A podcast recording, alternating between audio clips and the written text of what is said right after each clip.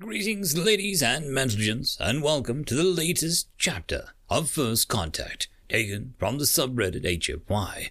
All the relevant links will be down below. Please like, comment, and subscribe, like any evil genius of the algorithm would do. And as always, I hope that you enjoy. I just want to give a quick thanks to the Tier 5 channel members and Patreons Bob the Dragon, Data Magnet, Cat Crab Lobster, Duck Machine, Try Again 95, and Estrella the Dreamer. Thank you all very, very much. Chapter 361 Memoirs. I was born, possibly shocking enough, in the appreciation of generosity habitation complex Rudra Anti 521, now named Shalakai System, on the 54th level. I was my parents' fourth child, which meant their license and mandatory pairing was over. I was moved by the time I was a year old to the creche down on 64th level. I was a mediocre student at best, with abysmal mathematics scores. I was uninterested in history, such as it was, but was able to focus on tasks well enough to slowly but surely ascend through the unified school system. Upon my graduation, I took the tests, like any good Lanaktallan, and had a short list of less than 20 employment offers. Being young, merely 22, I had grown up seeing the Unity videos on the Tri-V, visions of Lanaktallan all gazing upward at a future that was guarded by the unified military forces. Handsome stallions and their sashes, vests, and flank coverings marching in unison down the street with their rifles. Armor covered soldiers guarding spaceports and colonies. Of course, the young me had no idea that those videos had been recorded tens of thousands of years ago that the ideals I bought so wholeheartedly into were set down hundreds of thousands of years ago. I signed up on a level 5 recruitment office. I was excited at the vast, dizzying array of jobs that I was being offered by the unified military recruitment system. I can still remember trotting out the recruitment center, a new sash proclaiming to everyone that I was now a recruit awaiting the next shuttle. I remember standing in the elevator, feeling proud of myself. I would be a Tankana, my reflexes, my eyesight acuity, my focus and concentration offering me a job that had a wonderful signing bonus. Why, I even had a waiver for cost of training, lodging, food, and pay for my trainers. Two days before I was to board the vessel, a Colt from level 84 put an illegal needle pistol into the back of my head and had me transfer the balance of my account to his. Afterwards, he took my sash. Still, two days later, I found myself on three month voyage to where I would receive my basic military training. I was broke, but wiser. My sash would not protect me. Being part of the unified military forces impressed nobody. Little did I know, when I stepped onto the tarmac at the end of the flight, that I was on the collision course that would, less than three years later, have me shoulder to shoulder with enraged lemurs. Eventually, beyond all reasonable predictions, I would find myself wrapped in the Terran wall steel and driven by Terran designed hover systems, wielding atomic sledgehammer, in a place where even death had died. Excerpt from We Were the Lanaktallan of the Atomic Hooves, a memoir. Buxton watched as the battle screen passed overhead. It was meters thick, ripping apart the vehicles, exploding traffic guides, shredding plasteel street guardrails. His whole mouth went tingly, sparks danced on his armor, and 471 flashed three unhappy faces in a row. Then it was clear. PFC's Shatrak started to move forward, but Second Lieutenant Pelunex grabbed his arm, stopping him. The second battle screen moved by, making the air wavy and distorted, colors appearing in streaks from the meter's thick protective field. You'd be dead, dumbass, Plunex said. Buxton watched as Casey edged up, keeping about two meters back from the opening. He shaded his eyes again and looked. It's big. Twenty meters high trucks, road wheels and running gears, car covered by armor. No platforms. I can see three access points for additional robotic ancillary mechanisms. One open and dropping what looks like a quadrupedal mine of robots. They're only the size of a small ground car, the Terran said. Only? Buxton thought to himself, grinning inside his helmet. back before the first and second Talcon, something that size would have terrified him. Now he was holding an Imperium of the Wrath Stubber, formerly wielded by a Persian immortal, whatever that was, of the martial order of Xerxes. He had faced far, far worse than mining robots the size of a ground car with less in his hands. Six access points on the top, the Terran said. He looked further up. Those cables are thick, but under a lot of tension. I can see the stretching in some points. The pulleys look like battle steel, and I can see some warping and wobbling. The axles are at least five meters thick, probably hardened battle steel. You know a lot? Lieutenant Bluenix said softly. You pick up a lot after a few years, Casey said. He reached back and pulled the six barrel minigun around and started punching codes into the small, hollow keyboard that popped up. Buxton managed not to snort. Plan, sir, Bluenix asked Buxton, deferring to the only Telkan born first lieutenant in the Telkan Marines so far. Not sure. Let Sergeant Casey and Sergeant Addix make an appraisal, Buxton said. He leaned up and put his helmet against the other lieutenants. These two NCOs have together over a thousand years of military experience. We have time. We listen to them. Ah, oh, Bluenix said. He noticed that Sergeant Casey had a nanoforge welded to the back of his minigun's frame, and it was starting to steam. The Telkan marine power armor can jump high enough to reach the top of that section there with a running start, Addix said. Buxton saw that Addix was streaming video to him and opened it up. The vehicle was a monster. Multiple platforms articulated at several points in the midsection, the multiple wheels with scoops big enough to snatch up a tank, the street, and a couple tons of dirt, the thick cables and girders. Addix highlighted the top of the lower section, which looked like a massive baseplate. Buxton tagged five locations for landing points, and his armor's computer automatically showed him where everyone would need to jump and at what angle. We'll attract some attention as soon as we break from this pipe, Bluenix said.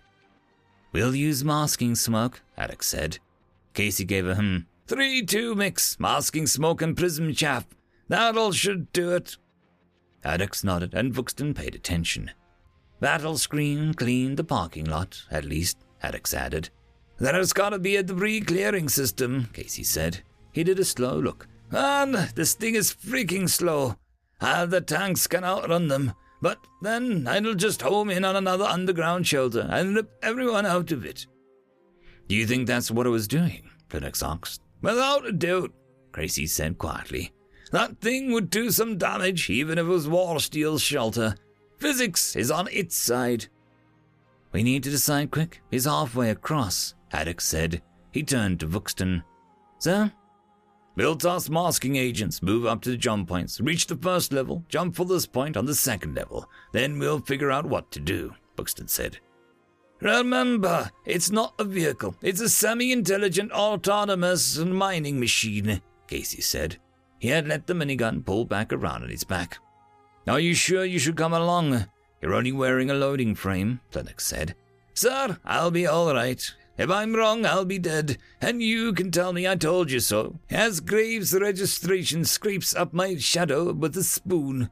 Casey answered, grinning. He started pulling grenades from a canister rack on the side of his Pontiac and tossing them out. Buxton noted that his eyes were growing amber, not by much, but still amber.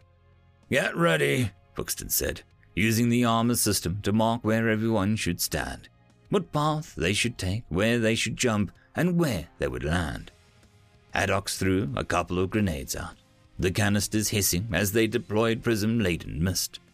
Everyone shifted inside the pipe. Get ready, Bluenix said. Go, go, go, go! Addix yelled, bursting out of the culvert at a run. A armorer saw, through the distortion of the thick battle screens, little black figures running across the gap between the inside of the battle screen and the hull of the massive vehicle. So far, all the robots were shooting their mining lasers at the great herd tanks, to no effect. He knew if they saw the little invaders, they'd swarm them. All tanks, go to rapid fire, pound that shield, he ordered, yelling over the communications link. He held down the trigger on the plasma gun, thankful a Telkan had jumped up onto the back deck of his tank with a canister of ammo only a few moments prior. The plasma, bright orange, shrieked through the air, the quad barrel's thick munitions detonating with a greasy yellowish green snap. Tank guns started roaring, tank guns started roaring, pounding the battle screens to no avail. Sir, the enemy vehicle has increased its power to the rear quadrants of the shield, a armor ooze electronic warfare officer relayed from the scanning tech. Look for any weakening areas, a armorer ordered, swinging his weapon through the long arc that got enough space that the rapid fire shots had a foot or two space between them. How are the Terrans doing?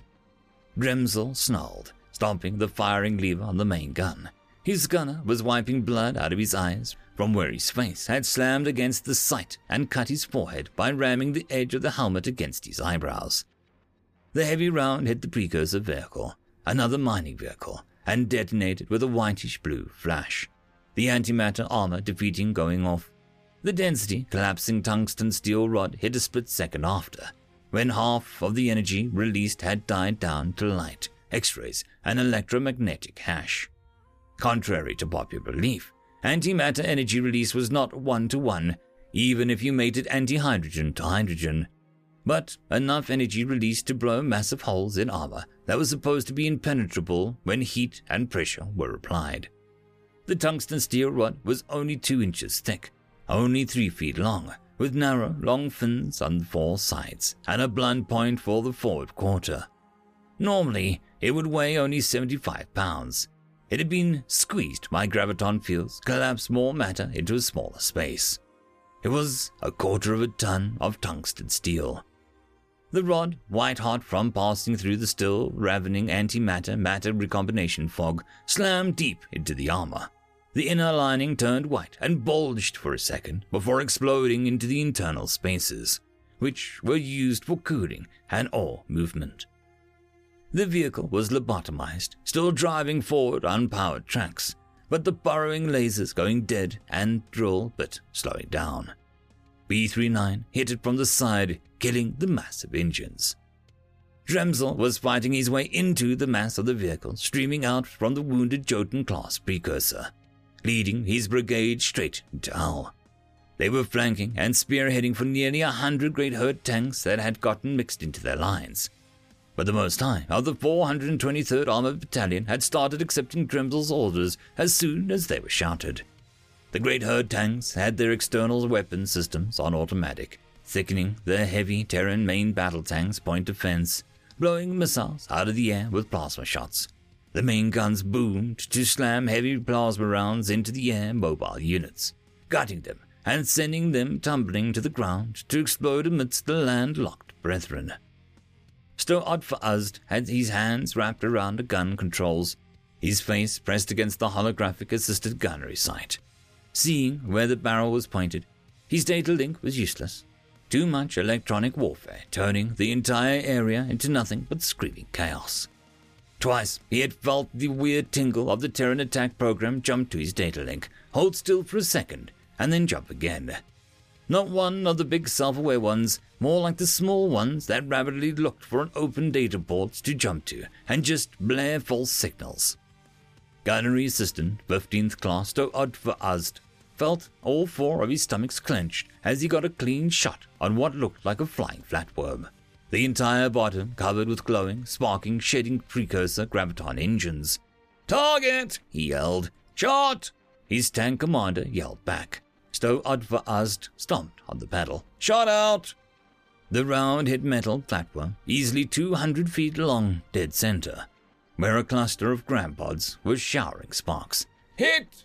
Stow Udva yelled as the tank lurched over debris that had been the metro bench. The platform exploded in midair, raining down on topside battle screens of the tanks in a shower of sparks. Target down! The Udva yelled watching through the scope as the tank most high swung the copula around towards another target. Target! Dremsel just nodded, grinding his teeth, raking the upper stories of the building. He'd seen shadows in the inside of the microplast windows and knew what that meant. The windows exploded inward and the flames burst out, carrying shattered precursor armor, pieces of robot, identifiable as combat or near combat models, showered from the sky exploding on the battle screens of the tanks. Still odd for Uzd put a round into the building, overriding the tank's computer, attempting to keep him from firing into a civilian building. The roof of the building exploded outward as plasma cannon liberated its energy. The carrot flashed yellow.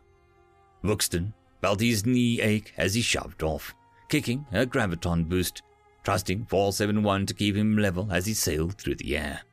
Buxton's gut clenched, shattered shards of old terrible memories teasing the edges of his consciousness from other times that he'd flown through the air. None of them good. He landed on target just like his onboards had promised. Lieutenant Plunex and both of the Terran senior NCOs landed around him. Buxton kept count of all the Telkan that made it. The squad leaders, Terran NCOs, striking with their squads, which had made it their appointed jump points. All of them. He breathed a sigh of relief that the training and experience were paying off. Casey was looking up. Next floor, he said. He jumped up, grabbing protrusions with his loading frame's hand and pulling himself up to the next level. The Telkan Marines just used the graviton systems to climb the thick, pebbled battle steel. Twice more they moved, until they were near the top of the massive machine. 600 meters up. Buxton shook his head, looking around, he didn't see any hatches, no way to get inside. There were what looked like tracks sunk into the battle steel armor, slowly rotating. Topside tracks, 471 prompted before Buxton could even ask. What's the plan now? Me? I thought you had one, Linux said. Buxton chuckled. We get inside, we find the thing's brain or heart, and we kill it, he said. He looked forward, where he could see the precursor vehicles trying to slow the Terran tanks or force them back into the clattering maw of the giant mining machine. So, how do we get in? Planek said. Casey held up a hand, making a fist pumping motion, and a whitish flame appeared around the loading frame's fist. Fusion torch, Addox said as Casey knelt down and began to work. Well, this is promises to be fun, Buxton said. The battle screens around him flared as the great herd kept hammering at them. End of chapter. Chapter 362 Memoirs.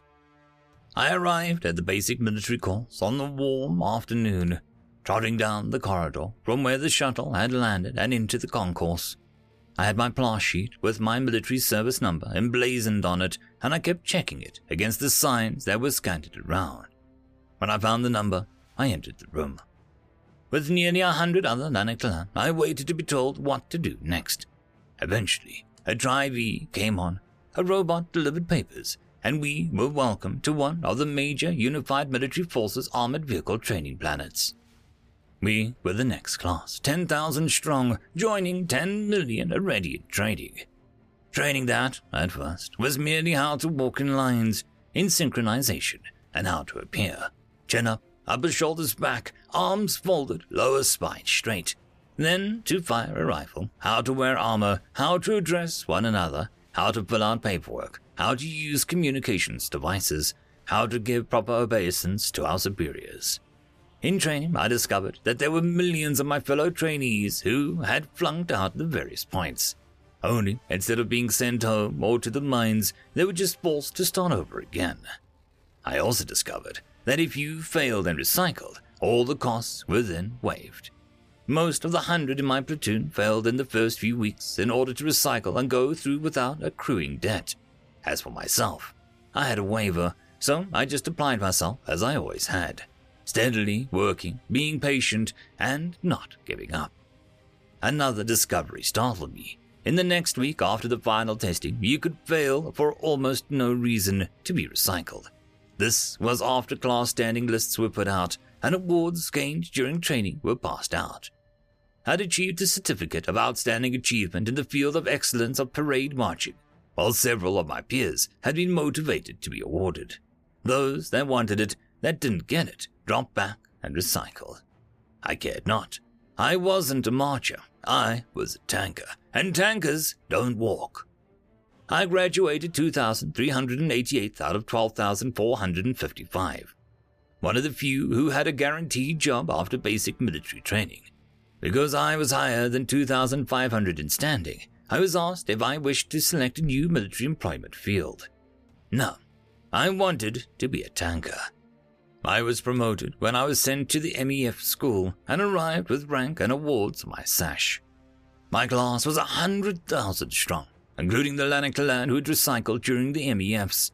I was spoken to by the trainers. I had scored both low and high enough that I could choose to receive Neo Sapien crew member training.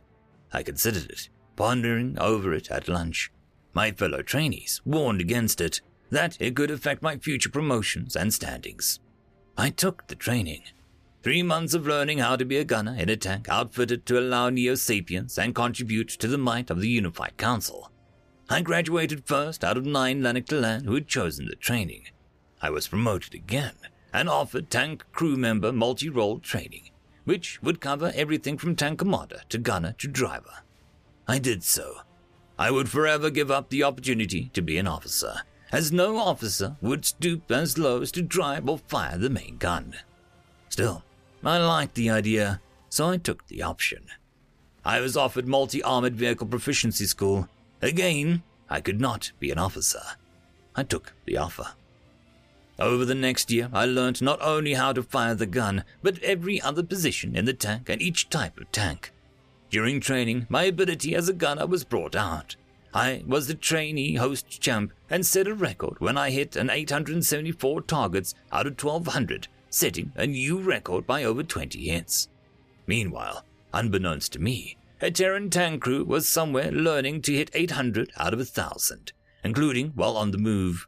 Terrans that my star nation had declared war upon with an unannounced attack upon the non belligerent worlds that were only peripherally aligned with the Terran Confederacy of Alliance systems. I was training to combat corporate forces or breakaway systems. Terrans were training to kill anything that came into their gun sights. I was in simulators. They trained in real tanks. I trained to fight on settled worlds where I could leave the tank and breathe the air. They trained as if the universe themselves would kill them if they so much as peeked outside the tank. When the news came that the Unified Council was at war with the Terran Confederacy, I, like my fellow trainees, were confused at how the Terrans thought that they could face the might of the Great Herd. Many of my fellow trainees were afraid that the war would be over by the time our training was finished. On the training world, things progressed as they had for millions of years something we had constantly drilled into us. Tank tactics had been finalized, streamlined, and made entirely efficient tens of millions of years ago. We were learning what the Great Herd had used to trample under all opposition. I loved the tanks, unstoppable engines of destruction, armed with plasma weapons to bring forth the fury of a star upon the foes of the Unified Council. Battle steel armor capable of resisting any weapon brought to bear, thick battle screens that would prevent all but the heaviest weapons from reaching the heavily armored hull. Powerful hover fans, allowing the tanks to cross any terrain, even water. Applying myself to training as I had everything else, with patience, attention to detail, and a hard work ethic, I was the first time complete on my travel through the training cycle. The only first time through graduate in the entire host. No other trainee had graduated after a single cycle of training in nearly 300,000 years. Many of my peers mocked me, told me that I was foolish not to remain in the cycles of training, to pass up chances for promotion based on how long I was in the unified military forces, pass up the chance at awards, and the chance of making contacts with those higher ranking than me. They didn't understand my desire to go somewhere and help defend the great herd.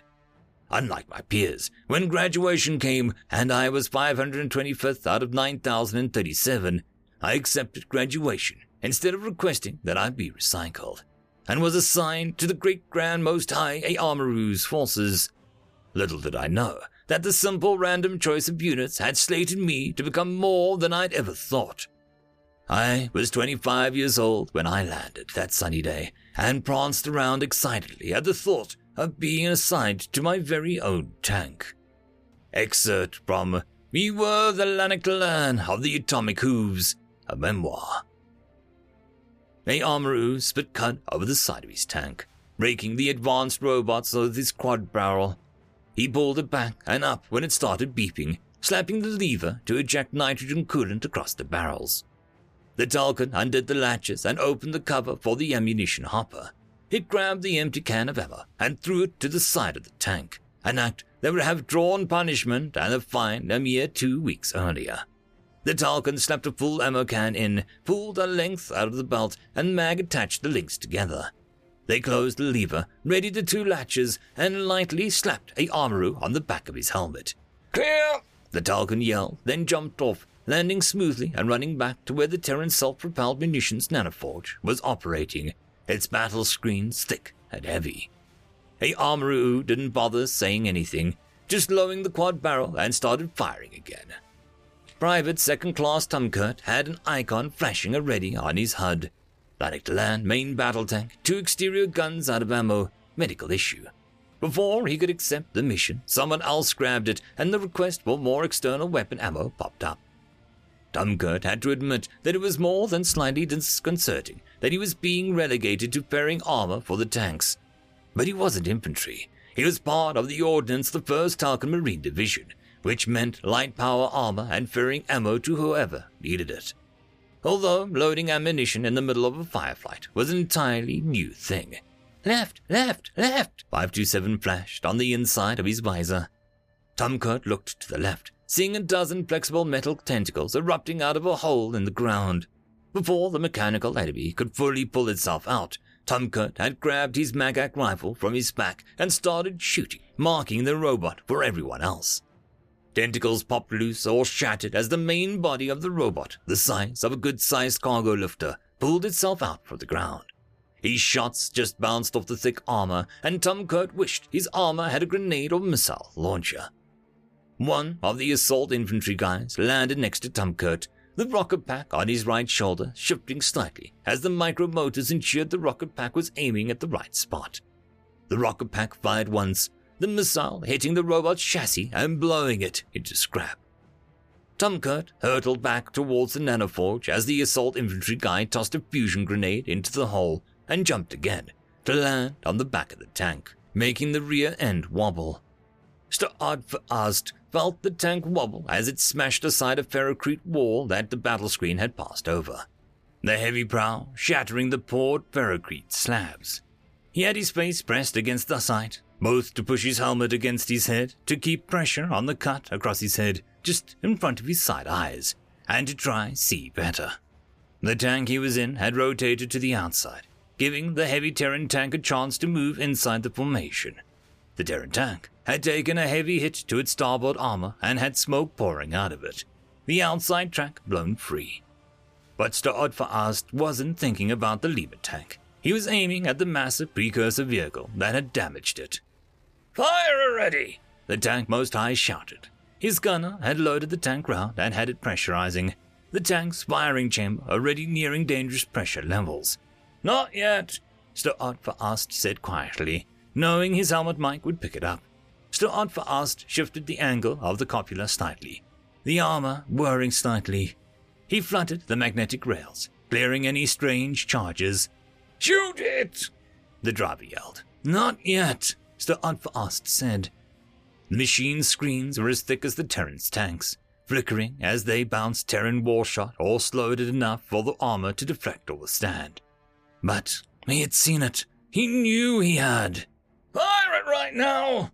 The tank most high ordered. Not yet. Mr. Stodfast reached out with the lower right hand and slapped the button to cut everyone else out of the firing loop as the gun sight slid over the battle screen. The firing bar was already deployed down to his front hooves, and he lifted on hoof. The tank most high opened his mouth and ordered the tank computer to override Stodfast's controls when the Lanaktallan suddenly stomped on the firing bar rather than using the more traditional firing stud. Shot out! With a whir, the tank's main gun fired an overpressurized plasma round. The flare and backlash erasing shadows as it went white and blue rather than the standard orange and green. Stodfast saw the loading icon lash and stomped on the bar again. Shot out! The tank slid slightly, the driver struggling to compensate as the autoloader whirred. Shot out! The first round crossed the two kilometer space, hitting not the battle screen, but the wreckage of a transit bus that was passed over and shredding. The wreckage exploded. The battle screen flickered as the projectiles tried to adjust. The second round hit the debris and turned it into half matter, half energy, ravening up the side of the battle screen in a plume of hellfire. The third shot screamed through the middle of the plasma blast, the outer layer of the ion stripped away by its passage through the center of the star. A massive machine had opened a thermal venting port no bigger than two meters. For Ost's third shot hit it square, blowing apart the thermal venting system boiling away the liquids that the heat sinks depended on, and shattering the ceramics of the systems. Wiring caught fire, electrical impulses raced through the system. The thermal coolant tank ruptured, converted into steam in an enclosed area, and refused to be denied. The side of the vehicle exploded outwards. Two Terran tanks put their heavy kinetic rounds into the suddenly vulnerable side, and the vehicle exploded. Colonel Dremzel saw the great herd tank cripple the precursor combat vehicle and his two men kill it out of the corner of his eye. His brain noticing it all even as it just registered that the vehicle that had tried to flank the serrated wedge formation had been killed. The weight of metal that he was smashing into was increased. More and more tanks were getting damaged, but Dremzel only had a few choices, none of them good. The biggest and most obvious one was the massive mining robot behind them. True, it wasn't moving very fast, barely 22 kilometers an hour. But the damn thing was so big and tough that it was little more than a mobile wall pushing him straight into the enemy. The river was on one side, and while he could order the tanks to button up, didn't hit the river, just emerging on the other side. He had a bad feeling about that river that he had learned to pay attention back when he was a lowly captain. Then two precursor space vessels, a Jin and a Jotun, both pumping out combatants. The Jotun was pushing combat robots hard and fast. The Jin was fielding mining robots, which were actually doing better than the combat vehicles. Dremzel glanced at what one of these recon drones had shown. Both precursor machines had cleared avenues between each other as well as behind them. The Jin was shipping resources to the Jotun, and the Jotun and the Jin were both shipping resources to something else. The fast recon drone had spotted what it was, nearly 15 miles away. Well enough to get a silhouette of it, see the fires on the hull, see the smoke pouring out of it. A juggernaut, the size of a metropolis, lightly armored compared to the Devastator or a Dreadnought. It had obviously taken a pound coming in. Dremzel checked his data link. The Juggernaut was listed as destroyed in action. SAT Recon showed fires burning on the hull and massive cracks and craters. It was bent in the middle, a huge fissure nearly half a mile wide in the middle. The fast recon drone had shown that nearly a dozen of the precursor machines were feeding it resources, combat robots, ore holders, and other gear. Trying to bring Big Brother back to life, huh? Dremzel thought. He checked his route. 12th Regiment was fighting hard to get to Jotun, the Telkan Marines had wanted to go scouted, but Dremzel had cancelled the scouting mission that Trucker had ordered and told them to stay tight to tanks. He had two thirds of the great herd harrying the flanks and rear of the Gobbler, the rest mixed with these tanks.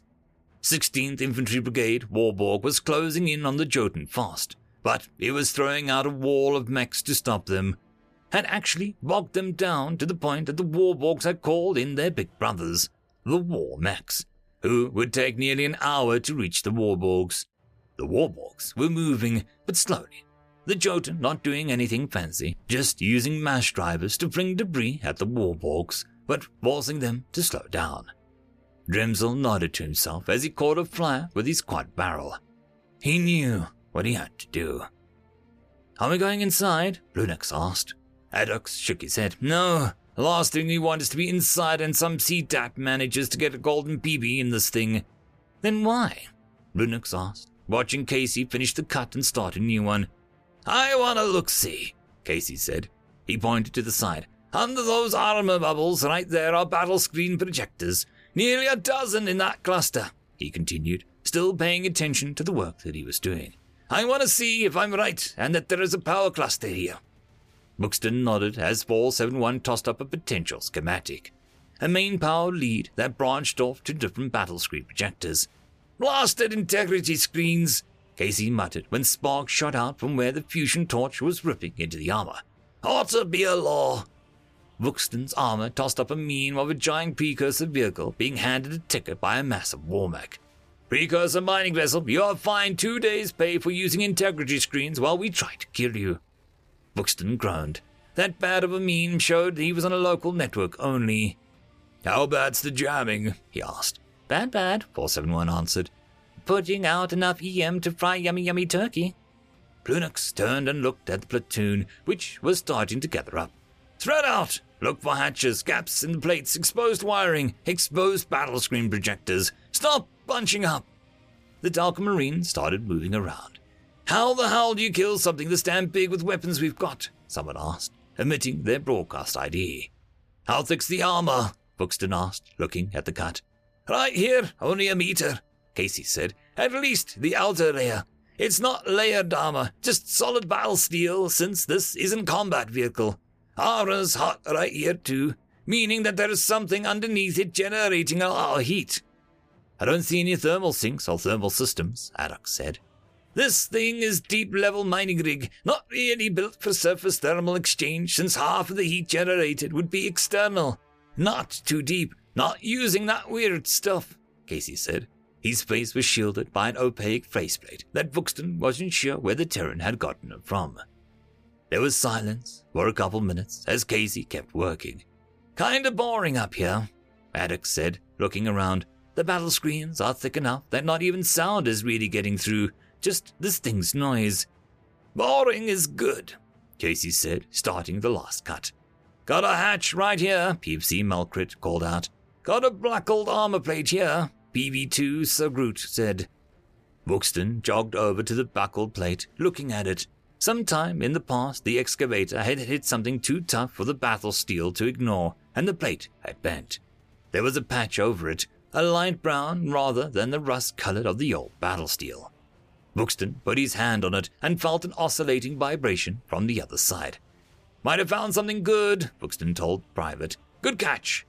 Sir Groot flushed inside his armor and nodded. Buxton hopped back to where Casey was pulling up a thick slab of armor. Yep, cable junction, the Terran said. Lean forward, one look, 471 said. My greenie wants a better look, Buxton said, moving up. The cables were thick and heavy, flexible black armor wrapped around the cables that were thick as Buxton's legs. There were six cables coming up from the edge, two running parallel to the edge, and a heavy braided cable running towards the center of the vehicle. Battle screen cabling, 471 said. Backup systems not there, must be deeper in or different spot. 471 says that the backups aren't there, either down deeper or on a different spot, Buxton said. So, uh, no use in blowing this junction, Addix said, shaking his head. Damn it! No maintenance crawly crawly space, 471 said. There's right data link cables and a data link junction. That part was highlighted in Buxton's vision. 471 says that it's a data link junction, Buxton said, pointing it out, marking it so that the others could see it plainly. Power flow analysis and data link intercept might get system algorithm, 471 said. 471 says he might be able to get the battle screen frequency shift algorithm, Buxton said. Close enough, 471 said, tabbing in two laughing mantis emojis. He cracked the case and climbed out, slapping his rifle on his abdomen and checking his toolkit. The bigger beings watched as 471 moved up and attached detectors to the cables. Superconductor cable, not superluminal optics cable, 471 tisked. What about the encryption? Brunix asked. Who's it going to encrypt it from? Itself? Addix asked. This is a mining rig. It's not supposed to be anywhere near an enemy. Add in that unless you're an electron wiring or self-heating millocircs, encrypting signals inside your own system introduces heavy lag. Oh.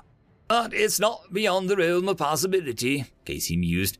Felgrath's ships had internal encryption, even signal encryption within their own equipment. Aren't those guys who fielded magnesium titanium armor? Addix asked, chuckling. What's so funny? Brunix asked when Casey nodded, giving a quiet laugh. Magnesium is flammable. Titanium bursts into flame at about the temperature magnesium burns at. The alloy literally burst into flame when hit with a laser pointer. Addix chuckled. They fielded a massive military force, attacked some of the Rimworld colonies about 600 years ago, which promptly burst into flame the minute the paint was scratched, Casey said. Standard operation was to burst from a magak, then use your laser designator. a tank would burst into flame. Funnier than hell. Never did find out what those guys came from, Alex said. Casey shrugged. They're probably designed as thermite petroleum based armor. 471 climbed back up to Buxton, moving around to sit back in his clamshell. He closed it and plugged in. Got it, 471 said. Short formula algorithm repeating. He says that he has the algorithm, Buxton said. Well, now what, sir? Addix asked, looking around. Buxton noticed Plenix was looking at him, too, and resisted a sigh. 471 flashed an amused icon. Stall, Buxton, stall. Well, after careful consideration, I'm beginning to lean towards the idea of performing. Buxton started, thinking rapidly. Hey, I've got a big skull over here. Looks like it's jammed in the forward grinders. Corporal Lantix called out. Buxton breathed out a sigh of relief as 471 popped an icon of an umpire yelling, Safe! Skull, Addix said. Think Glory survived. Link me your feed, Buxton ordered. His visor showed what the other Telkan Marine was seeing. There were massive grinders halfway down. The bucket for the port side wheel would dump their load into a set of grinders, but they were jammed up. A massive black skull, part of an arm, and a hand were visible in the grinders, which kept buckling, reversing, and engaging. The hand waved as Buxton looked through the trooper's cameras. Help a girl out? Glory asked, staring at the tiny specks with the header of Telkan Marines. End of chapter. Chapter 363. A Great Herd main battle tank Type 19 IXTB 38A8R4. 150 tons of armor, molecular circuitry, gun and hopper fans, designed 638,000 years ago, and never having needed a single upgrade. A 180mm main gun that fires an 8 pound plasma shell, two rows of 80mm vertical launch systems capable of delivering a variety of variable fused munitions. A drivers, tank commanders, communication officers, and an electric warfare officer's external 18mm quad barreled plasma machine gun that could be controlled inside or manually by partially exiting the appropriate hatch. Capable of reaching a top speed of nearly 40 miles an hour, the crew can survive inside the compartment for up to 11 hours without discomfort. Single layer, medium grade battle screens, often used on light frigate naval vessels. Waterproof, soundproof, able to be piloted and operated even in vacuum thanks to 16 anti gravity pads, although at a much slower speed than normal response.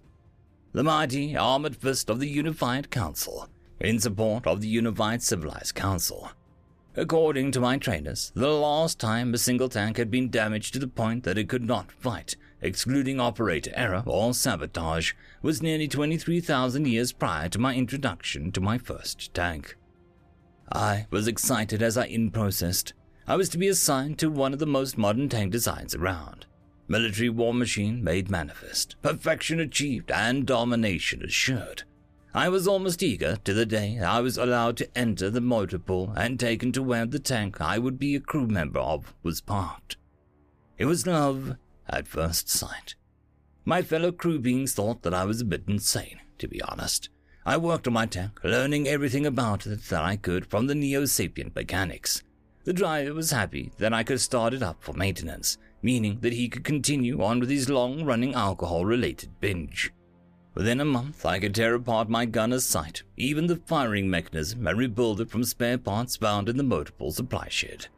I even knew workarounds and field repairs that existed only in esoteric manuals and passed down in whispers between mechanics. I earned my gunner's bite at my first live fire range, where I learned that it was best to let my helmet push back a little instead of pushing it against the padded sight. Pushing my face against the padding, using only my forward eyes, concentrating on putting each shot right where I wanted it. Everyone took notice when I scored a perfect 1200 points. Some were happy for me, considered what I'd done proof of the great herd's might. Others were jealous, starting whispering campaigns that I had somehow rigged my software to give me an illegal edge during the fly fire gunnery practice. My fellow gunners led the campaign to have my accomplishments gone over with with a fine tooth comb many of them accusing me to my face of cheating. My gunner station was pulled apart, each block of circuitry examined, each byte of firmware and software got over, even the gearing examined closely to see if I had somehow pulled off the shroud to the base of the barrel and adjusted the micro gears that did the minute changes to the barrel angle and elevation. In the end, my score would have been stricken from the record since my gunner's sight had gotten early maintenance, the Neo Sapien maintenance crew replacing it 20 years before necessary. I would have been sent to do manual labor as punishment, or perhaps worse. There was even talk of a court martial to put me in my place. MILSEC officers had arrived in our motor pool to place me under arrest when the sirens began to wail. Everyone looked around confused, even the MILSEC officers at the tone of the siren. It came over my implant at the same time as everyone else's, my lockout being lifted. Attack imminent! Precursor vessels in system in force! My platoon most high began rearing up and down, screaming at all of us to get into ranks for inspection. The platoon second most high began galloping in circles, shrieking that we were all going to die. He was wrong. Only most of us were going to die. Excerpt from We Were the Land of the Atomic Hooves, a memoir. I hate landing into an ongoing fight, General Nodrak said staring at the various holotanks. He'd been in the same place for six hours, watching everything take place. The counterattack, the first five days since the Confederate forces had arrived, was moving in fits and jerks.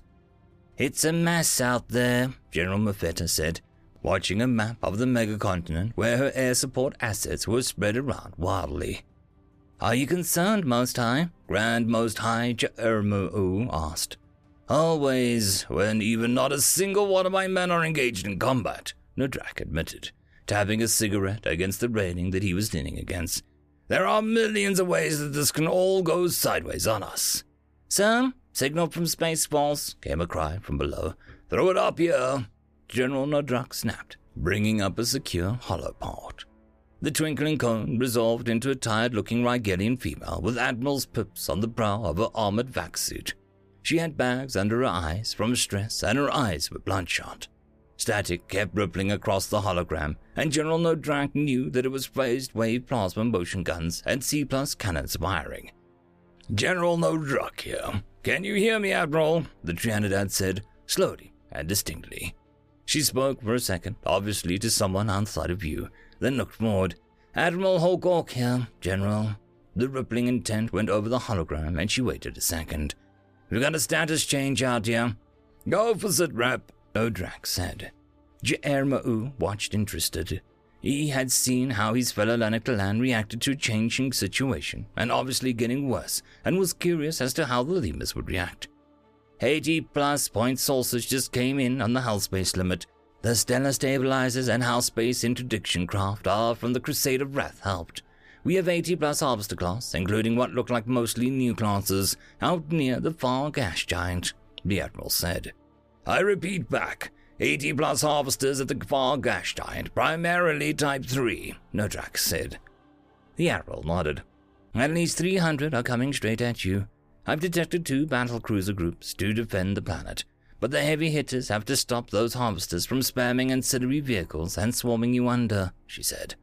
The lights around her flashed and she rocked slightly to the side.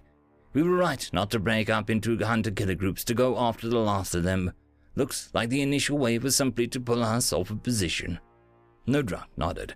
So whatever gets through, we're on our own, he said gravely. Ja'er felt little bit of fear at that. Sorry, General. Space Force has his hands full up here, she said. We've already sent out distress beacon. The Crusade ships have sent out all calls for reinforcement, but the case Omaha and Terrasol options are limited for them. Understood. Have your tactical forward what they can. Good luck, Admiral, and fight the ship. Nodrak said. Pound the ground, General, Admiral said, and then she was gone. Nodrak tapped the cigarette a few times against the blade arms, and Ja'er could smell the scent of freshly cut grain. The Treana'ad stared at the holotanks down below as he slowly put the cigarette into his mouth and brought out the lighter. Ja'er was slowly learning Confederate map symbols. He could see how the soldier of the V Corps was spread all over the planet, fighting and landing precursors and their forces. General Nodrak unfolded his lighter with a snap of his fingers, spinning the striker in the same motion and bringing up the yellow flame. He slowly lit the cigarette, staring down. He puffed on it for a moment and exhaled the smoke around the footpads as he put the lighter away. The precursors have adjusted their tactics, he said softly. Never count on an enemy staying stupid. How many of the next wave do you think will reach the planet? M.O. asked. In his opinion, the planet was lost and there was nothing anyone could do about it. But if the lemurs were willing to fight, he would stand right there next to them. He came to like them. Just a little over a third, sixty or so units, Nodrak said. He brought up the map. We got lucky they didn't catch us out of position. We knew that there were still googly eyes in the old cloud, which meant either they were going to come back again or we'd missed something. Harvester 29 is breaking up, someone called out from the floor below. Harvester 38 has dropped out of formation. Looks like someone got a piece of his engines. Nodrak nodded. The icons for the lighter units, the dreadnoughts, and below were burning brightly. Space Force was concentrating most of their firepower on the massive Harvester class units that had been forced to drop out further from the gravity well of the stellar mass burning brightly at the center of the star system. The Treana'ad officer knew that every kill counted with the big harvesters. They'd sit out there and keep producing lesser units until the sun burned out if given the chance. He had ordered the Bolo units to switch targets, ordering them to engage the incoming planetary assault units, leaving the already planet-side units on the ground forces. It was a calculated risk, and General Nodrak was an excellent mathematician. General Mafeta's units were hitting the precursors as soon as they made atmosphere, pushing through the leading wave of fire to attack the precursors during the short time their battle screens were down. The interference from entering the atmosphere was scrambling the precursor sensors, putting their point defense offline. That let General Mafeta's units take long, strafing runs and massive machines. Nodrak winds from one of the incoming Jotuns broke up at 15,000 meters up, the huge chunks tumbling down to the ground. The planet was taking a pounding. General Nodrak made a motion, bringing up the communication section the PFC who answered was a Terran, had an oversized eyes and whiskers. Is the hypercom still functional? He asked before she could speak. Yes, sir, she said. Contact the target system. Tell them we're going to need a full Alvin court here, Nodrak said. He sighed.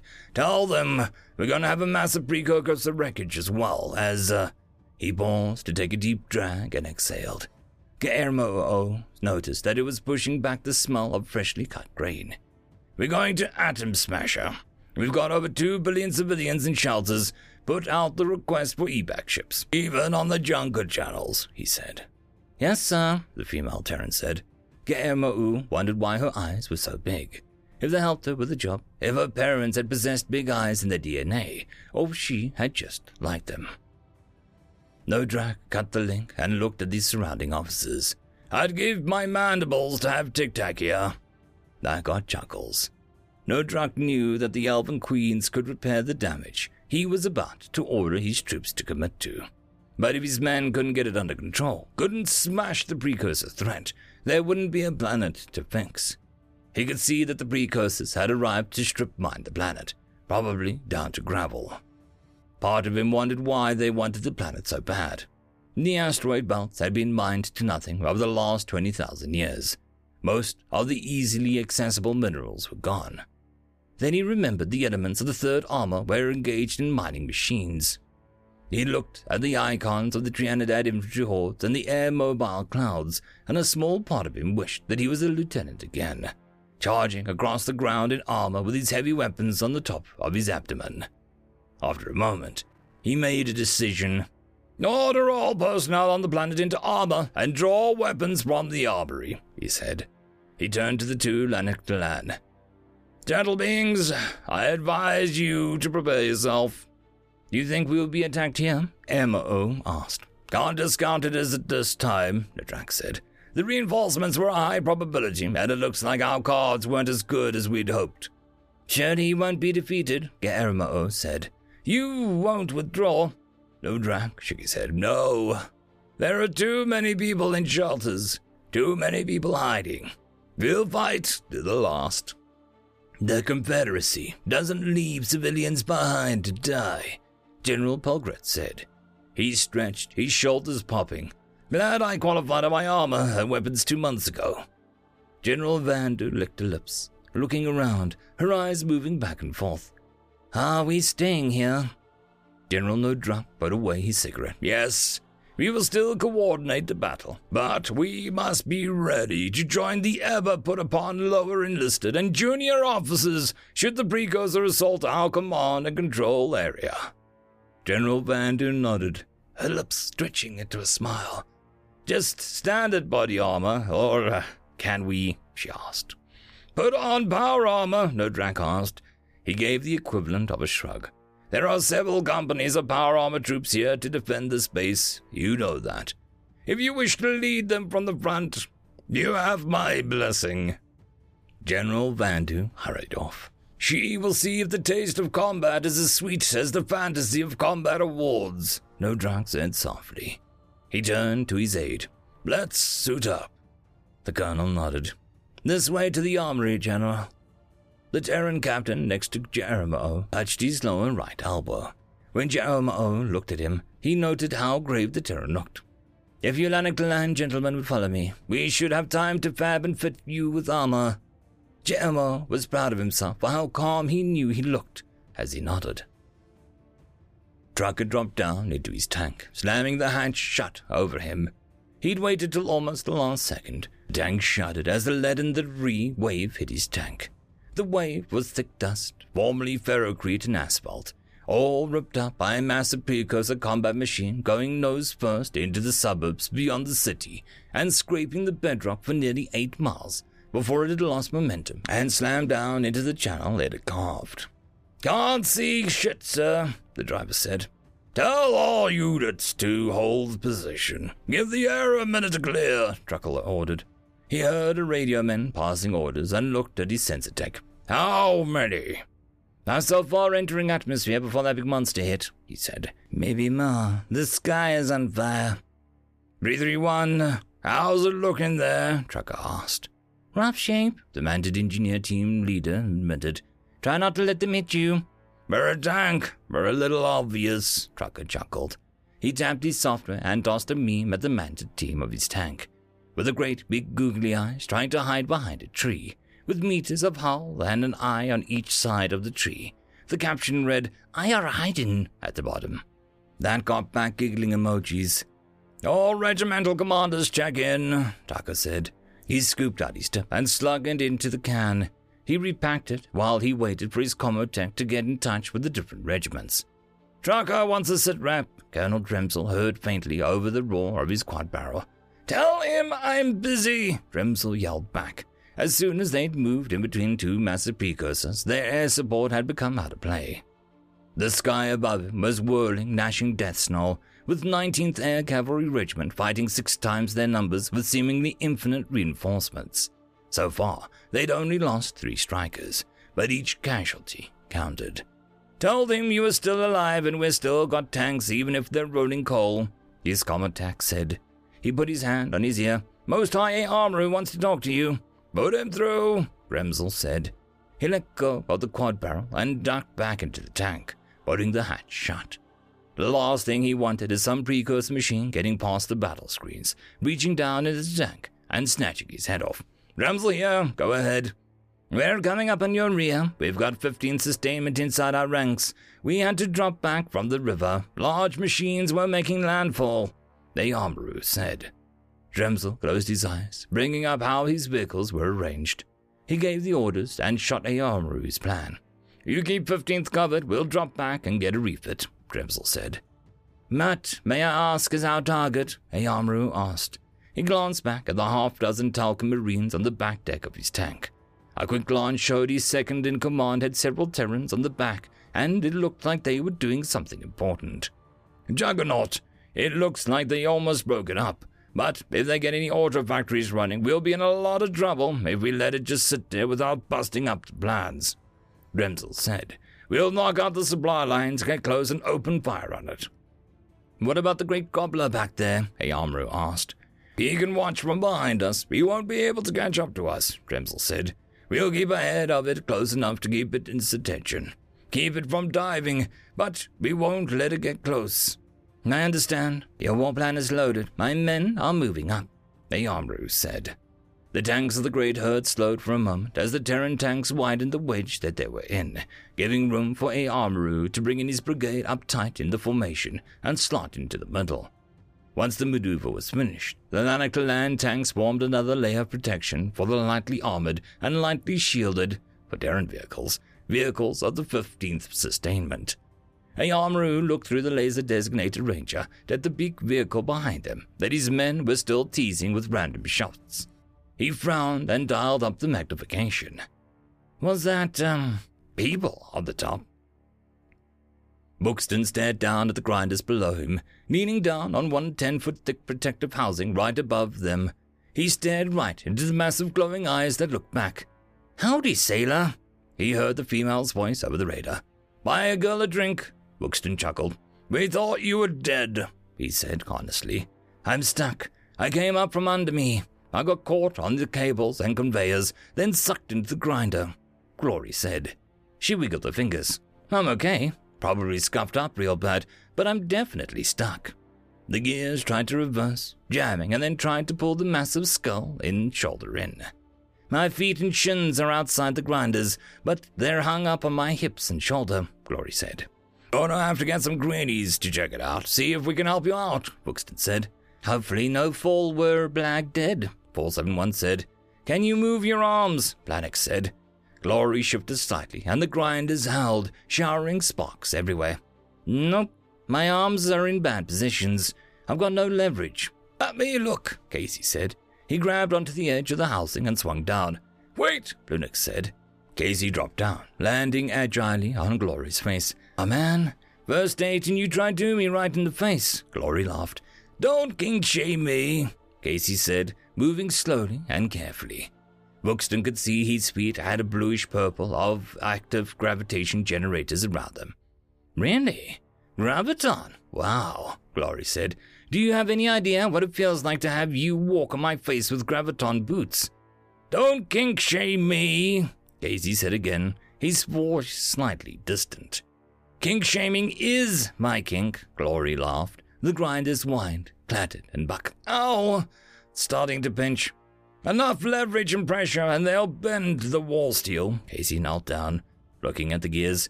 What do you see, Sergeant? Sergeant Addix asked. Drive shaft is exposed, and two of them. Looks about three to four meters of steel, he said. What? Buxton started. Shh, Buxton said, watching the Terran. Listen and learn. Looks like she shattered one of the grinders, and when it tried to bring up the new one, it hung on her shoulder armor, Casey said. To Buxton, it just looked like a whirring nightmare of massive toothed screws. He started tracing the lines, looking at them. A small window in the upper right of his vision showed 471 was zooming in on sections. Stress points here, here, here, and here, 471 said, tossing up red dots. Bearing housing covers here, here, and here. Casey, my greenies ID'd a bunch of stress points and stuff, Buxton said. Pass it to me, Casey said. What if it sucks you inside? Buxton asked Glory. My arm's at a bad angle. I might rip it off, she answered. Beyond that, I'd probably be inside a massive area where the ore and rock is pulverized, and I'd like to avoid that. Buxton remembered the first Harkon War. How's your coolant? Good. All my lobes are intact, she answered. All right, we can get her out, Casey said. He jumped up and grabbed the lip of the top of the housing and pulled himself up with a hiss of loading frame hydraulics. Buxton noticed his eyes weren't amber any longer. I'll mark the areas in order. Those armor-defeating missiles you Telkans use should do the trick. Sergeant Canton, I need ten men, Brunick set out. All with rocket launchers. Roger that, sir, the second sergeant radioed back.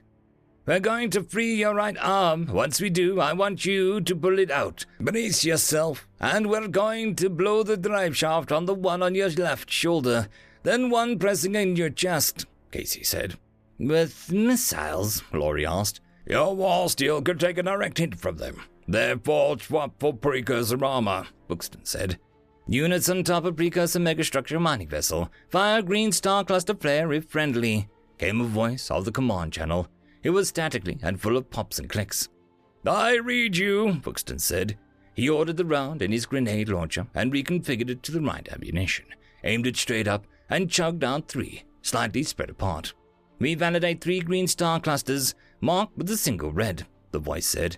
No voice comma, I use say again, we are not receiving you. Buxton fired a single red flare into the sky. This is 1st Platoon HHC 1st Telkan Marine Division, he said. We read one single red flare. Signal and red white cross cluster flares. I say again, red, white, red star clusters. When in need of assistance, the voice continued, one green flare of under operation. Buxton fired another green. We read green. We'll designate spotter to overwatch. Pop orange smoke or two green star cluster if you need assistance at a later time, the voice said. Dremzel out. Telkan out. Dremzel looked back at the massive vehicle. He could see the Telkan Marines plainly, and they were involved with something on the massive vehicle's port side. But the huge scoop wheels blocked whatever it was that they were looking at. Can we even hurt that thing? he asked. Without killing them. The gunner shook his head. Negative, sir. That thing's shields could match a bolo. Dremzel frowned. Where the hell had it come from? End of chapter. Chapter 364 The War. Grand Most High Savage Mu Alutukuk trembled as he stood behind the last of his guard.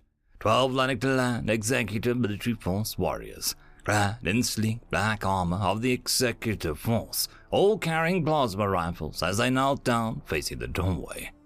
The mansion shuddered as a flaming ball, shaped to look like a screaming Terran skull, dropped from the sky and hit the mansion grounds, exploding in green and purple flames that devoured the few Lanaktallan combatants left, but left the greenery and statuary intact. The mangonel that launched the fireball creaked as the Surian soldier in charge cracked his whip to encourage the short green-skinned creatures to haul on the ropes. Uulituuk didn't look out the window, as blast shutters had sealed them off, leaving them blank. The smart glass was cracked to prevent it from coming on and showing enemy propaganda. The Grand Most High Executor looked at Mu Utuluuk, his tendril crest shaking in a combination of outrage and fear. How did this happen? Ustalaak asked, his helmet open to show his fearful face. Because we're losing the war, Mu Utuluuk said. His hand went to his flank, where the wound had been cured by quick heal compounds and quick work by one of the few remaining medical technicians that still obeyed him. He'd been shot with a wooden projectile tipped with a sharpened rock called a flint arrow that had driven deep into the muscles and punctured the abdominal wall. Ustalaak looked at Duulissus, the military most high. The Grand Most High of the Unified Military Forces had been killed when the screaming green maniac had burned a huge ornate axe in the Lanaktallan's chest, the axe ripping through the high-tech armor as if it were tissue. That left Ulysses in charge of what few military forces remained. How did your forces fail to such an extent? Ustalaak asked my forces. What about yours, oh high and mighty executor? We both had tanks, aerospace fighters, graviton strikers, armored vehicles, artillery, and there we both were, hiding in the Most High's office, hoping that we don't get killed, Ulysses said. Mu'utalauk noticed the military Most High was only wearing flank-carrying sash and satchel. Not armor, not carrying a weapon, just dressed as if he were going to be attending a meeting. The mansion shuddered again as the flaming, screaming Terran skull slammed into the ferrocrete and exploded, cracking the fork's marble lydia. They're cheating. That's how they must be winning. Cheating somehow. Uustalaak whined, wringing all four hands. Mu'utalauk wanted to smack the executor. The sound of the plasma rifles firing came through the thick door, and the last three government officials on the planet stared at the door, wringing their hands. Du Ulysses spit his card in the reclaimer and got off his chair, struggling to his feet. It sounds like they are here, he said. An explosion caused the dust to raise from the carpet, as well as to slowly drift down from the ceiling. The dozen executive troops licked their lips and tendrils and readied the plasma rifles. The door is molecularly bonded. There is no way they can breach it, Ustalaak said, trying to sound confident. Did you send them a strongly worded missive informing them of that fact? Mu'utla'uk sneered before he could stop himself. I don't see you out there defeating them, Ustla'uk snarled back. What witty tricks of planetary bureaucracy are you planning on performing to save your skin? The twelve executive troops began trembling. One wondered why he was about to die defending these three idiots. I should have surrendered months ago, Mu'utla'uk lamented. There was another explosion, this one closer to the door. Get ready, men, here they come. Ustla'uk snapped. U'ulus shook his hand and closed his eyes and slowly counted to ten. A thunderous impact shook the door. Then another, and another. Black mist puffed out around the edges of the double doors, including down the center line, as another impact shook it. The lights in the room flickered twice. One of the executors depowered his rifle and loosened his grip. A plan had formed. It wasn't a good plan, but it was a plan all the same. He'd really like to go home. The door creaks and cracks extended even further. The door made cracking sounds, and the leading edge of the axe bit through, showering the inside of the room with fragments of wood. So much for your impenetrable door, Du'ulus sneered. An ornately etched and inlaid sword blade punctured the door right above the locks. It twisted, and the doors flexed. The door sprang open. On the other side were a pair of Sabashan in heavy plated archaic armor in the middle, two massive green skinned bipeds flanking them, and a pair of tall Terran women with jet black skin, white hair, and a pair of scandalous amount of skin revealed. Eleven of the executive troops opened fire. The twelfth dropped his rifle and laced his fingers together, left lower hand to right upper, left upper to right lower, in an awkward movement. The plasma rounds hit the shielded that flared to life when the plasma packets hit. Instead of fireballs erupting impact points, it was bright flashes with sparkles. The shields were multicolored, covered in runes, and were obviously being emitted from the female Terrans somehow, who were chanting and moving their hands in a complex pattern.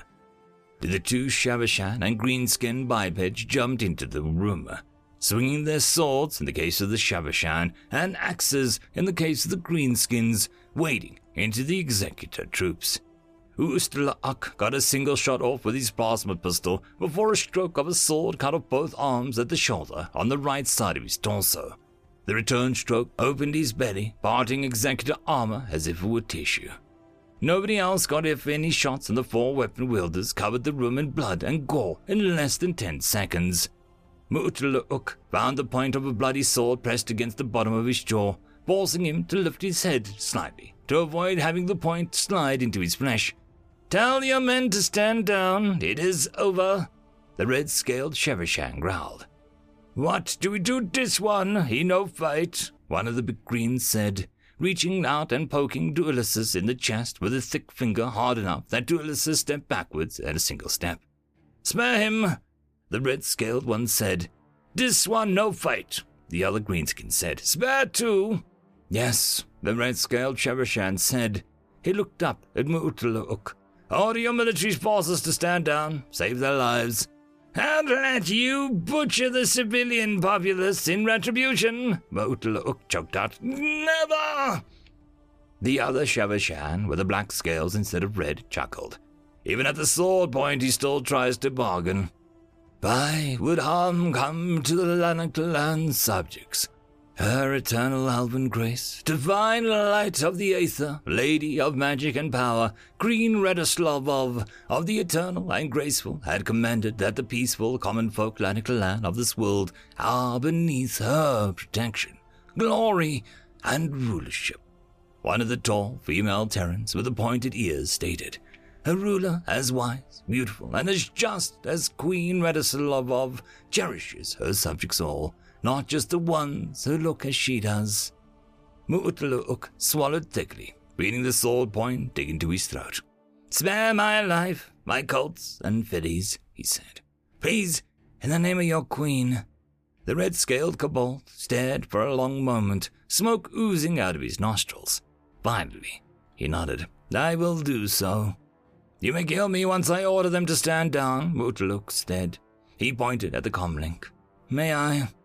The red-scaled Savashan lowered the sword, moving to the side. Mu'talook got on the comlink, ordering the last of the troops still fighting across the large megacontinent to surrender. Over the next ten minutes, each unit signaled acknowledgement. Finally, the last one signaled that they had surrendered.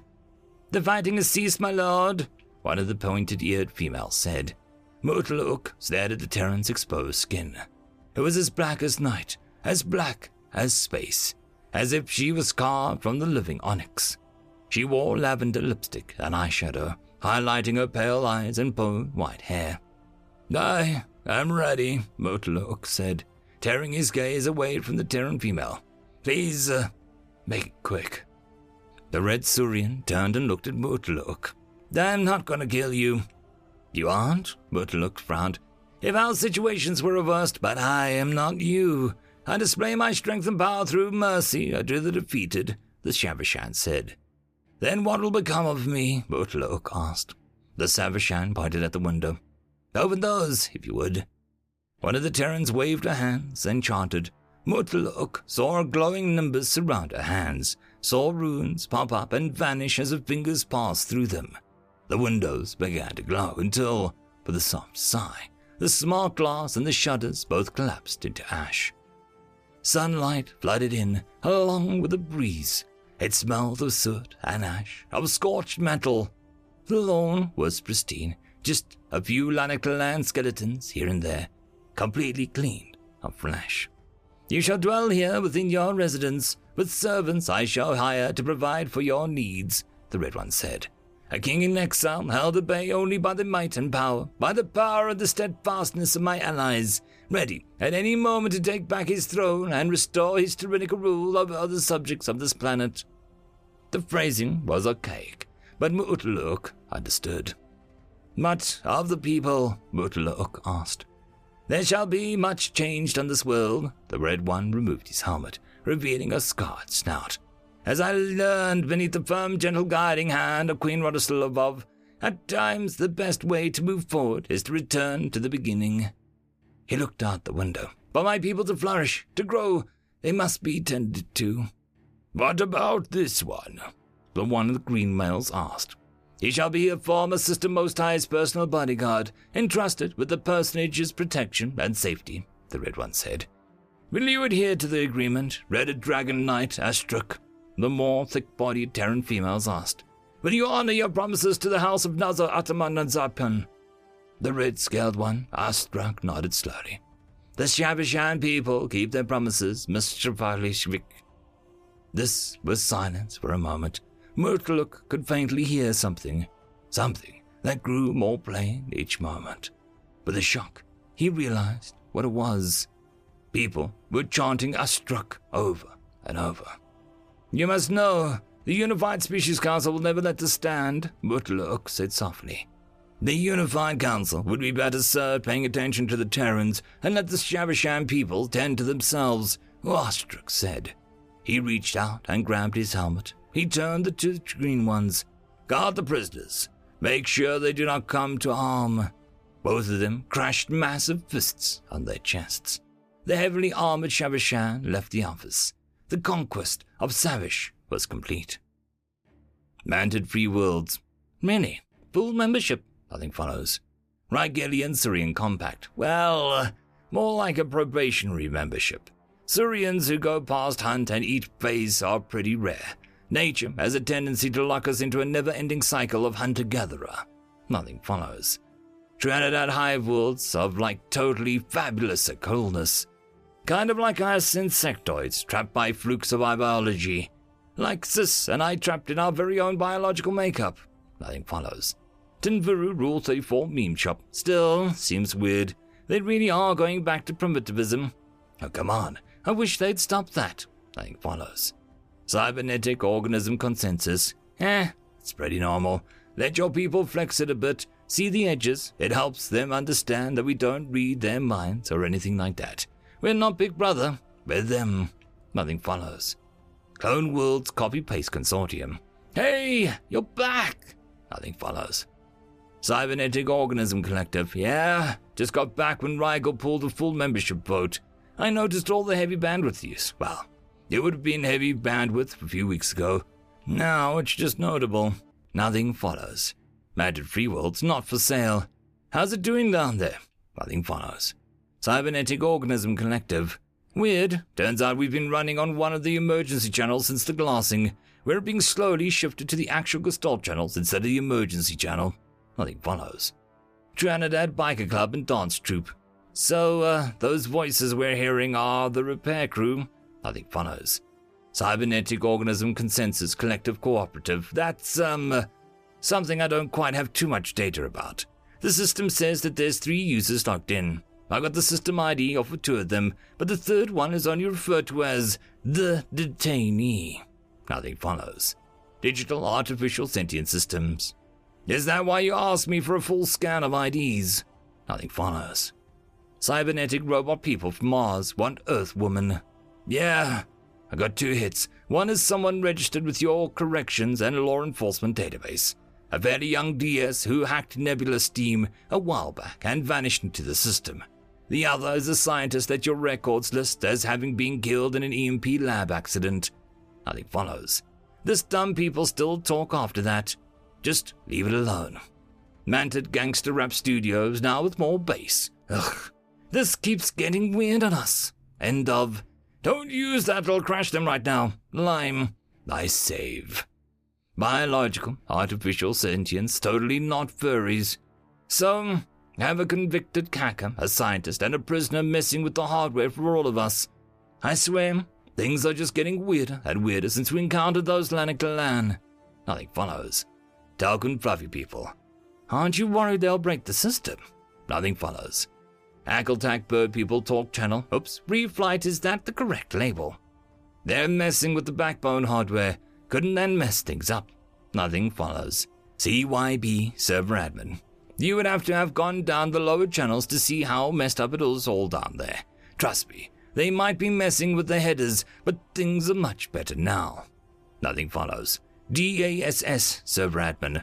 Switching our headers is actually a good way to make backup copies. They might be doing a all users logged off, limited chat room closing, all users logged on, full access chat room enabled, massive data transfer, or even a full, uh, wait, did something just happen? Nothing follows. Savashan added to system. Savashan permission set to trial account. Savashan protocol set to nanite soup data gathering analysis system. Creating entropic legion backup image of Savishan Prime. Done. Rygenian Serene Compact. Okay, since when have we been able to see server messages? Nothing follows. Mantid free worlds. These are indeed strange times. Nothing follows. Pubvian. What the hell is a Pubvian? Don't you remember history? Oh, I forgot. Okay, Gestalt. You said it, sister. Nothing follows. End of chapter. Chapter 365. Terrasol. The day was sunny and warm, with just enough of a breeze to cool a person off if they were out in the sun. The fountains bubbled and chuckled, the water sparkled, and the mist throwing off rainbows. The leaves and the bushes and shrubs whispered as they rubbed together, and the flowers nodded sagely in the breeze. The pathways were white stone, fitted together neatly, quarried rather than poured. On the bench, a portly man of middle age sat in a full Space Force dress uniform, his dress top folded over to the back of the bench beside him. His dress shirt beneath the top was neatly creased with medals and awards glittering in the sunlight. He held a bowl of strawberry ice cream in one hand and was eating it with a long bladed knife, obviously relishing every last bite. He had on eye shades. His dress hat covered his balding scalp, and his expensive wristwatch gleamed in the sunlight.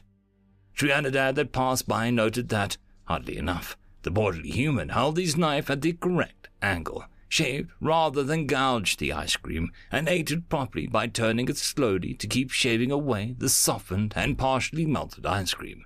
The best part. On the public announcement Tri-V hologram near the fountain, the news reporters were talking about the success of one of the largest humanitarian projects in history the saving of the injured Lanaktallan prisoners. Everyone knew the story. It had been reported repeatedly. Talk shows had discussed the ethics and morality of not only what had been done to the Lanaktallan prisoners by their own people, but on the ethics of whether or not heroic measures to save their lives. Some believed it was cruel to allow them to languish, Nero scorch and in pain. Others believed that standing aside and letting them die was depraved indifference, an anathema to the Confederacy. That left only euthanasia, another prospect that was wholly against the Confederate morality. The Terrans on the Terran Confederacy had a bad history with euthanasia, eugenics, and the like. The solution had been so obvious, once it was revealed, that many of the Terrans who had been paying attention to the news had not gotten bored of it and all collectively facepalmed. Now the news shows were all showing the same image. A sleeping Lanaktallan soldier, his sash proclaiming his name, his rank, his world of origin, and other vital statistics still visible, encased in what looked like smoky glass. The sleeping one stasis pods used to ensure Lanaktallan survivors remain alive until treatment can be devised scroll across the bottom. The man eating the ice cream paid no attention, instead watching a good two dozen Rungelian males puddling around the sparkling pond, walking at one another and happily pulling up weeds to munch on, surrounded by little tiny versions of themselves. He smiled as two of the larger little ones, their brown feathers shining in the sun, paddled away from the big duck that they had been clustered up to. They were making self congratulatory peeping noises as they sped away, their little web feet paddling for all they were worth, thrilled with their escape. They stopped to rest, breathing heavy, and peeping at one another to congratulate each other on the daring escape so that they could chase water bugs and maybe even eat one. They had successfully paddled really far and really fast, and now they couldn't be told what to do at such a distance. A little over five yards from the big one that watched them with an eye. The man's watch beeped and he smiled, setting down the bowl and the knife before setting a holo emitter on the ground in front of him. He tapped it to bring up the holographic keyboard and then tapped on it for a few minutes. The Trivid show appeared in front of him, and he picked back up his ice cream and knife. It was a historical documentary regarding early near sea slow ship expansion of Terran descent humanity. He watched it as he ate slowly. At one point, the show was going over the precautions that the mid generation slow ships had taken to ensure that they could travel at the massive speed of 0.25 c in safety. The man's jaw dropped open. He just stared as the show went into crudity of the technology. On the hologram, a woman dressed in a military uniform was standing in front of a great lens held in a brass frame with glowing wiring leading to it, staring at what looked like empty space. The man dropped his bowl and shifted his grip on the long handled knife as he stared. He slowly moved the blade over and began sliding it up and down his forearm each stroke scraping a tiny edge of lint off of his sleeve dress shirt. But he paid no attention, staring at the hollow At one point, he reached down and poked the holo emitter with his knife, using the point to rewind the show, and watched the entire section on slow ship navigation and piloting again. He picked up his bowl and returned to slowly eating. At the end of the section, he summed up the holographic keyboard and began typing then leaned back and watched the technical education show as he finished the last of his ice cream. He ate a crunch ball, ignoring the dust in it from where he had dropped it, slowly eating around the edge, around and around. When he finished, he picked up the holo emitter, sheathed the knife, and walked away briskly. It was right there, right there all along. How could I have missed it? Missed all of it? The man thought to himself, sweating from a profound realization that he'd just had. Dr. Miles Mary McManfro O nervously smoothed her dress as the door slid open to reveal the grass around her. The park was somber. Hundreds, thousands, tens of thousands of hovering grayish glass looking blocks arranged in concentric circles. She moved down the steps, several other doctors and scientists following her, following her lead. At the bottom of the steps were waiting military officials, all of them who looked particularly grave. Also present was a civilian woman who was wearing mourning clothing and looked somber. Doctor, one of the gathered military officers stated, holding out his hand. She shook it out of reflex. She had to admit the man had a lot of medals, belying his portly and unmilitary look. The general introduced everyone high ranking military and civilian officials, medical personnel, scientists, historians, and one of the descendants of the man encased in the great glass. She listened to the reasoning of what was going to happen and stared, shocked. It was impossible. Nothing could help the man. But it was so simple. How had nobody ever considered it? Third Master Gunnery Kate McCarver of Wooey stared at the Terran General, nodding slowly as the information was processed by his brain. Krau Atauka was horrible, nearly scorched, reduced to one of the lost ones, a jump drive technician of the Great Promise, just wiped away by the Great Herd templates. Do you understand what I'm saying? the General asked. Crow over Uwe had been slightly intimidated by the first uh, at the Terran's habitual action, then realized what it was. The Terran had two long bladed knives, one in each hand, slowly rubbing them against one another as if he was using one to sharpen the other. Yes, Terran, Crow over Uwe said slowly, you believe that you can reverse the neural scorching? The General nodded. For us to try, we need your consent, your informed consent, to attempt to experiment with your brother. As his nearest available family member, you can make that decision. Crow over Ui thought for a long moment, then nodded. Since I recovered from illness, since I have seen your mental health providers, I have come to understand my emotion that I am feeling. A longing to have my brother return to me. Familial love for my brother, and fear that this will not work. The human general nodded, his knives moving slowly in circles against one another. Please, if you can restore my brother, bring him back from madness and loss into this life I'm experiencing. I beg of you, Terran. Please, please restore my brother, who was my strength in the times we ate unflavored NutriPaste. Crew Ui said. The blade stopped moving. I promise I'll do my best, the Terran general said, Krau'uvaui believed him. After all, Terrans had beaten the great herd. Didn't that mean that they were capable of anything? The general lit a cigarette as he watched from the observation balcony. He was separated from what was going on below the sterry fields, macroplas, and distance, but the smart glass brought it up close. Dr. Miles Mary McNulfer O had switched from the male body he had met her in to a female body with long fingers and sharp vision. She was standing over the sedated Lanaktallan with a thick lens between her and the Lanaktallan. The lens was held in place by an ornate bronze frame accentuated by jewels and inlaid with precious metals, the surface carved into patterns. There had been one of the device still in existence, it had been a little starship that, ironically enough, had carried word of the Lanaktallan attacks upon unaligned worlds. The starship had used archaic methods to reach jump space, had relied on millennium old technology to get the speed required to transition to jump space. The lens had been a vital part of that ship. Yet It withstood the rigors of the trip with all the resiliency that its makers had instilled in their culture and with everything that they made. Rather than risk any flaws, the Confederate scientists had used matter transportation replication technology by building a set of Type 1 Matrons and copying the item. The original was back in storage, under heavy guard. It still worked because it had been built by a martial people who had instilled with it the perseverance of their martial culture. The doctor bowed it up, and the general leaned forward, drawing the knives from his belt and slowly scraping the long blades against each other. The doctor worked quickly.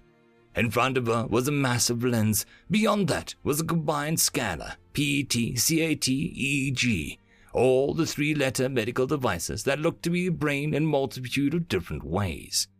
She brought up the scanners, then, following the instructions by the historical reenactment specialist, three historians and two digital sentients watching began adjusting the image of the lens. The image of the lanical ram brain went from severely neural scorched with dozens of microstrokes to just aberrant neural firing. She made a 3D holographic image of the brain as if she was taking a SUDS recording. At her direction, the historians, the reenactment specialist, and the DSs adjusted the lens again.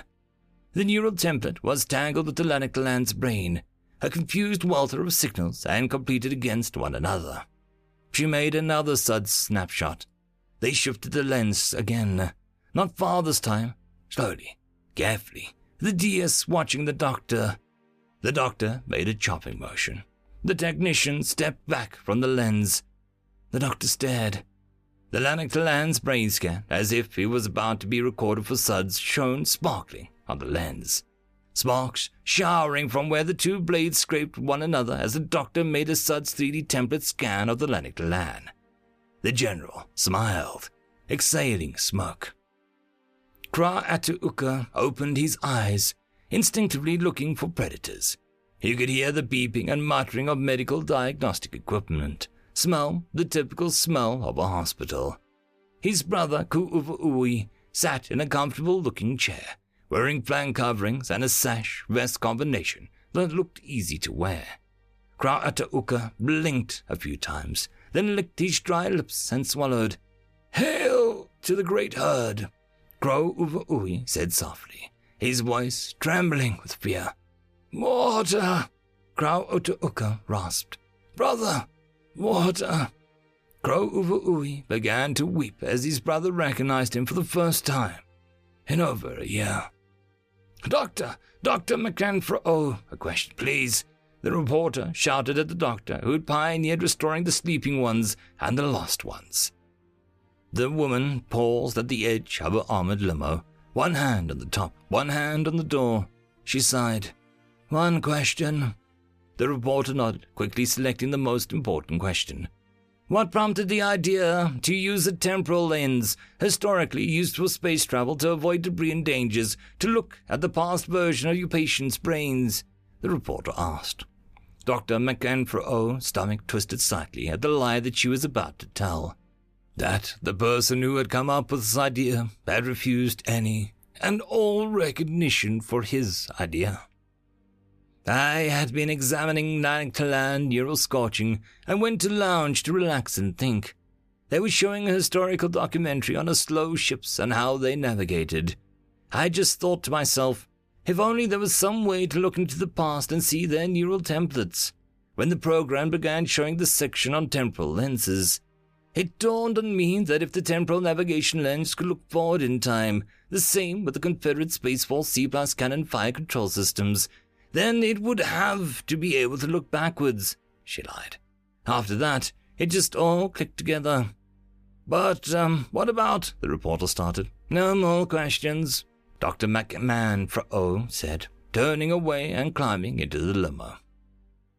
The five star general in charge of Terra Space Force and military shut off the news program and looked at the portly general relaxing in the comfortable chair in his office. The portly man was slowly scraping two long bladed knives together. I still don't understand your insistence that you not be credited with your epiphany, the commander in chief of Space Force said, turning to sit comfortably behind his desk. I would never get any respite, the portly general said. My nerves are still frazzled. The CICSF nodded slowly. The knives were more than for show. They were literally mandated therapy. The general possessed a medical profile allowing him to not only carry them, but to do what he was doing. I imagine they still are, the CICSF said. Being visited by an angel is a bit disconcerting, General Tic Tac said softly, his hands still scraping the blades together. End of chapter. And that, my friends, concludes this video. I hope that you enjoyed, and if you do, please consider supporting the author, even by popping over and leaving a thumbs up or a nice comment, just to show your appreciation for the story. However, if you wish to support this channel, there are links down below which will help immensely. I will see you all in the next one, and until then, I hope that you have a fantastic day. Cheers.